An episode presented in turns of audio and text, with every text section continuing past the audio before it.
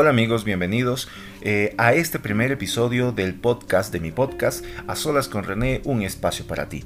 Bueno, eh, vamos a tener eh, en este podcast que me he atrevido a hacerlo tanto temas filosóficos, políticos, deportivos, de arte, de ciencia, tecnología, de educación, de pedagogía, incluso de marketing, de business, negocios y, y bueno, un sinfín de temas que han sido hoy por hoy eh, un poco eh, resueltos a través de Twitter. La gente ha pedido en Twitter, la gente ha pedido en mi canal de YouTube, a solas con René igual, que se hable de este tipo de cosas. Hoy vamos a tener eh, un, tema un poco trillado, está trillado, es lo que está pasando con el título Lo que sucede hoy por hoy en Sudamérica. Eh, aunque nosotros ya conozcamos un poco la cronología, voy a hacer eh, una pequeña, un pequeño resumen, una pequeña línea del tiempo de lo que ha pasado actualmente aquí en Sudamérica. Empezamos, por ejemplo, con el paro nacional que hubo aquí en Ecuador en el mes de octubre, más o menos por 10 u 11 días donde bienes públicos y bienes privados fueron saqueados, fueron, dañados, fueron mutilados, ya, por una horda de, vándalos, porque no hay cómo decir de otra manera. Eh, el Parque El Arbolito fue sacado, sus adoquines en el centro, el centro estuvo despedazado. Eh, en Quito no hubo alcalde en ese momento, por el contrario, eh, el par de, del alcalde de aquí, el alcalde de La Tacunga, le pidió a, a Romero, a Jorge Yunda, alcalde del Distrito Metropolitano de Quito, que diera paso a, los indígenas y, obviamente eh, les dio alojamiento en el Coliseo Rumiñahui. Eh, no sé con qué autorización, el Coliseo Rumiñahui no es del alcalde, el Coliseo Rumiñahui es de la ciudad de Quito. Y, y, bueno, todo el mundo conoce qué es lo que pasó. Un canal en este caso Teleamazonas, que fue incendiado en sus instalaciones exteriores. Eh, todos sabemos cuál, cómo era catalogado Teleamazonas en el gobierno anterior y era catalogado junto a Ecuavisa como la prensa corrupta.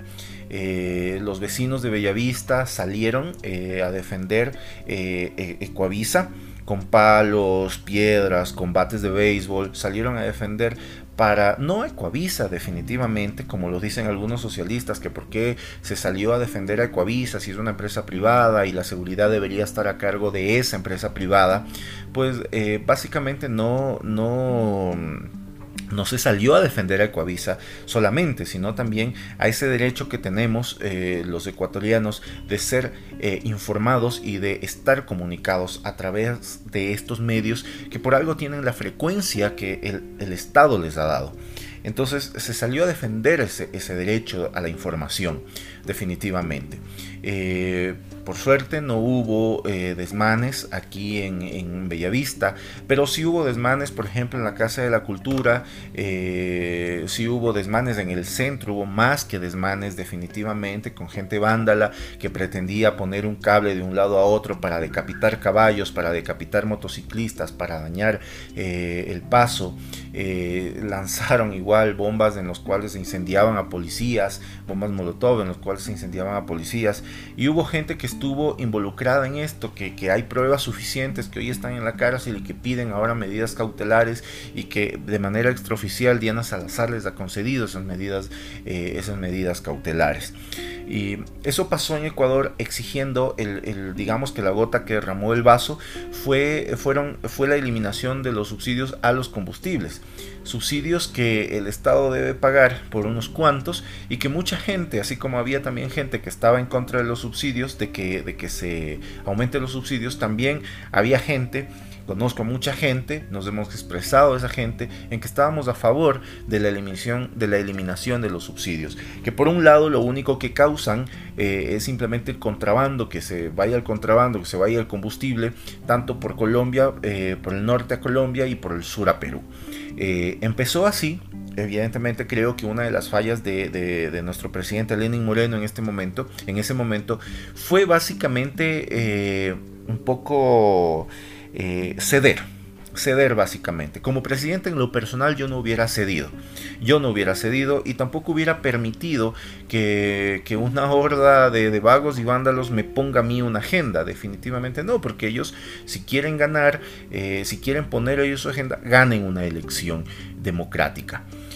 Y bueno, pasó esto de Ecuador y definitivamente sucedió luego en Chile, que eh, Piñera tomó la medida de subir los pasajes, de alzar los pasajes, y resulta que eh, los pasajes eh, fue el detonante para los chilenos, para algunos chilenos, y mm, lo que no entiendo es que si ellos pedían que no se eleve el pasaje al metro, pero dañaban el metro, quemaron algunas estaciones del metro, eh, incendiaron el metro, dañaron el metro en sí y algunas estaciones del metro. Entonces eso es algo que no se entiende.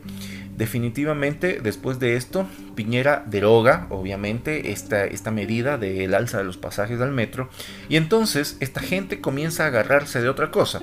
Y de lo que se agarraron esta vez fue Asamblea Constituyente. Bueno, Asamblea Constituyente, Piñera, con todos los poderes del Estado, llegan a esto de, quitar la constitución, que ellos decían una mala constitución de Allende, para mí una de las mejores, aunque no conozco a fondo la constitución chilena, pero es lo que ha permitido que Chile sea uno de los países de Sudamérica más desarrollados con, un con una velocidad de crecimiento eh, del, del Producto Interno Bruto mayor que el resto de países sudamericanos.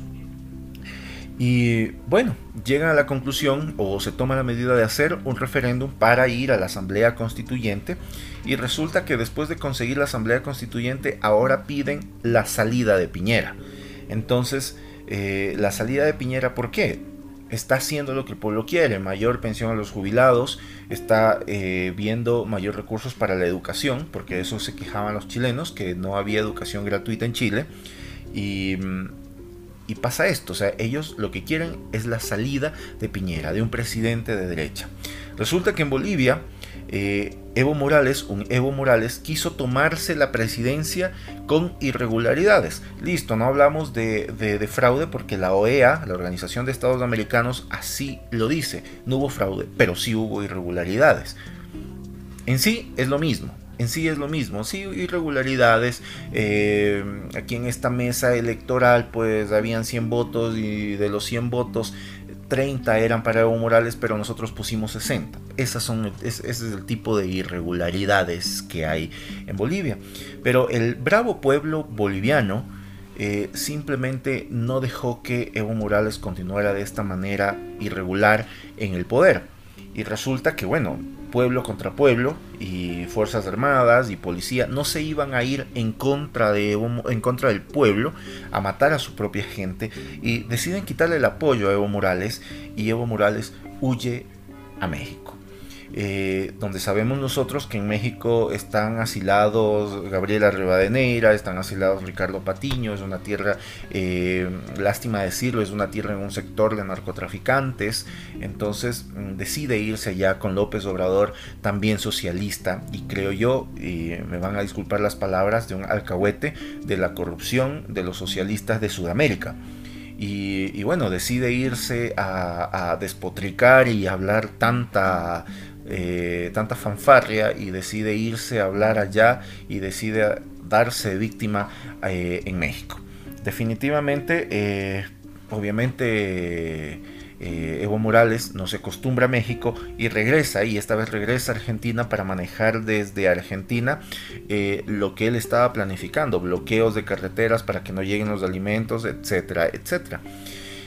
Después de esto comienza Colombia el paro del 21 de noviembre, el paro nacional del 21 de noviembre, que hasta ahora, entrado diciembre, casi mediados de diciembre, entra ahora y definitivamente pasa que eh, hay, hay, también saqueos, que hay también daños a la propiedad privada, daño al bien público y, claro, los seguidores de, de Gustavo Petro cabe decir que me tiene bloqueado en, Twitter.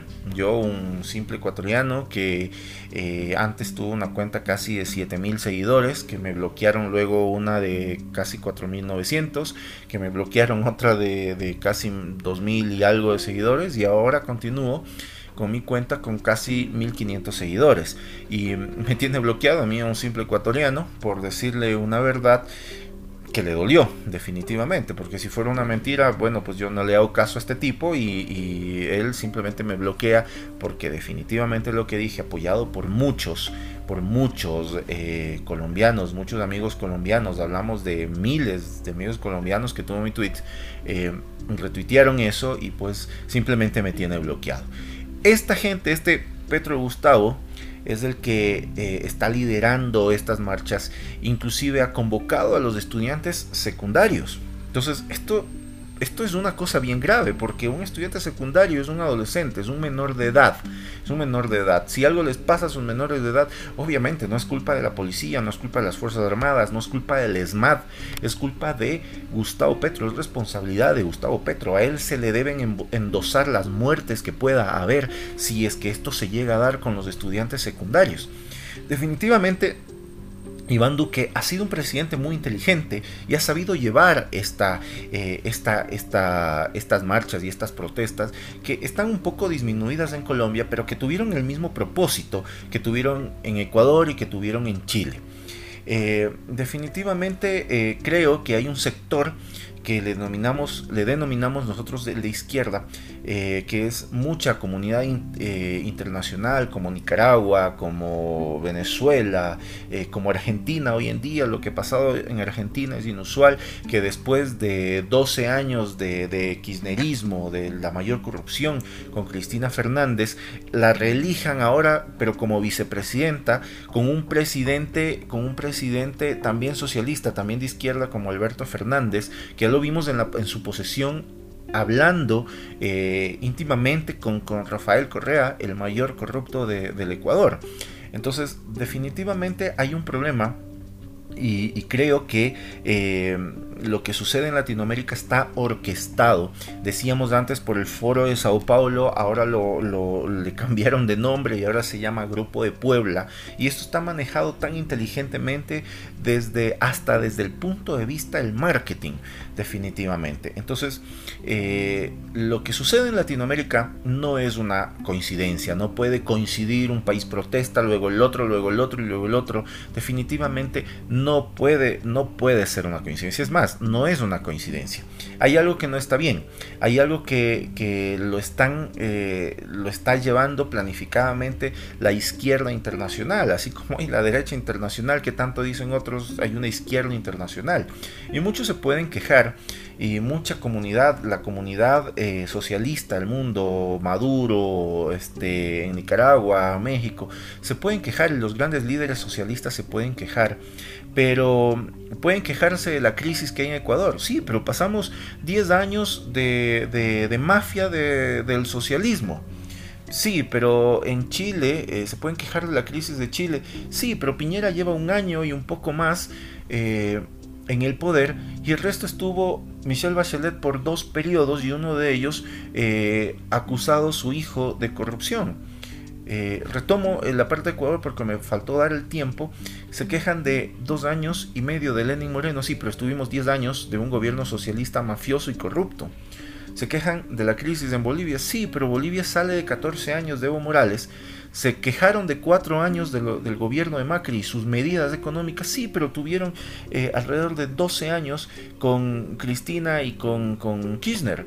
Entonces, definitivamente eh, hay, una inconsecuencia. Se quejan de la crisis de Venezuela y que no sé qué, sí, pero Venezuela lleva prácticamente dos décadas, eh, dos décadas de socialismo desde que empezó Hugo Chávez. O sea, es simple esto, o sea, no hay por dónde irse. O sea, la, una, simple, una simple estadística nos habla de quién ha promovido el daño en Sudamérica, la crisis en Sudamérica la crisis en Sudamérica, con una hija de Hugo Chávez con más de 2 mil millones de dólares en su cuenta, con una cuenta inexorable, una cuenta, perdón, eh, inconmensurable eh, de Maduro en un banco suizo, con eh, este, unas cuentas bancarias de Rafael Correa también por millones de dólares, eso es un pellizquito nada más a la gran mordida ya con una, una, cuenta de la hija de Evo Morales en dólares de, de casi 180 millones de dólares.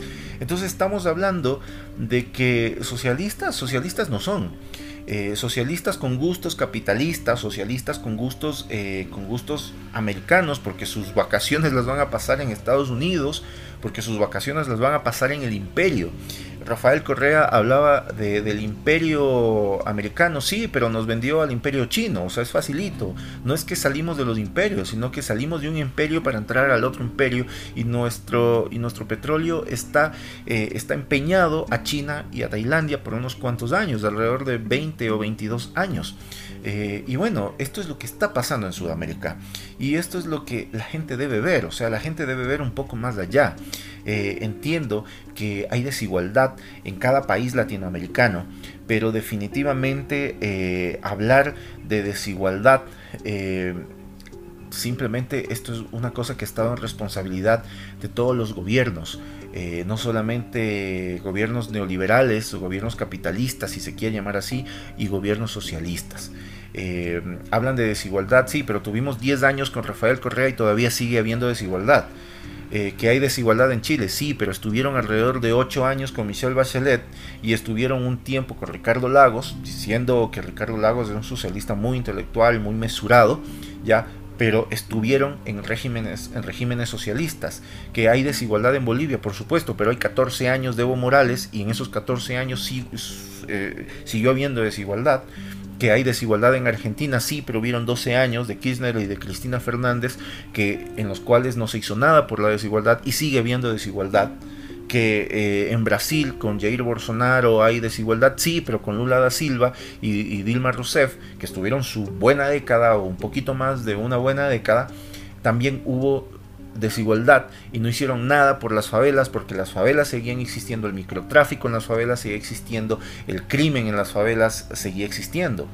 Que en, en, en, eh, en Venezuela eh, hay desigualdad, por supuesto que hay desigualdad en Venezuela, a pesar de que lo que ha hecho Hugo Chávez y Maduro es eh, estandarizar para abajo, es decir, que los ricos ya no sean ricos sino clase media y que la clase media sea pobre y que los pobres sigan siendo más pobres o simplemente pobres, es estandarizar para abajo y sigue habiendo desigualdad. Entonces definitivamente hay un problema con el, con el socialismo. El socialismo es una ideología que eh, habla de paz, pero habla de guerra de clases. El socialismo es una ideología, el de hoy y el de, el de ayer, o sea, el de Marx y el socialismo del siglo XXI hablan exactamente lo mismo, los fundamentos son los mismos. Que el socialismo habla, todavía habla de burguesía y habla de proletariado, por supuesto, porque es necesario hablar de eso para ellos, porque sin eso no hay una guerra de clases. Eh, en ninguna parte del mundo se va a acabar el discurso de que hay pobres.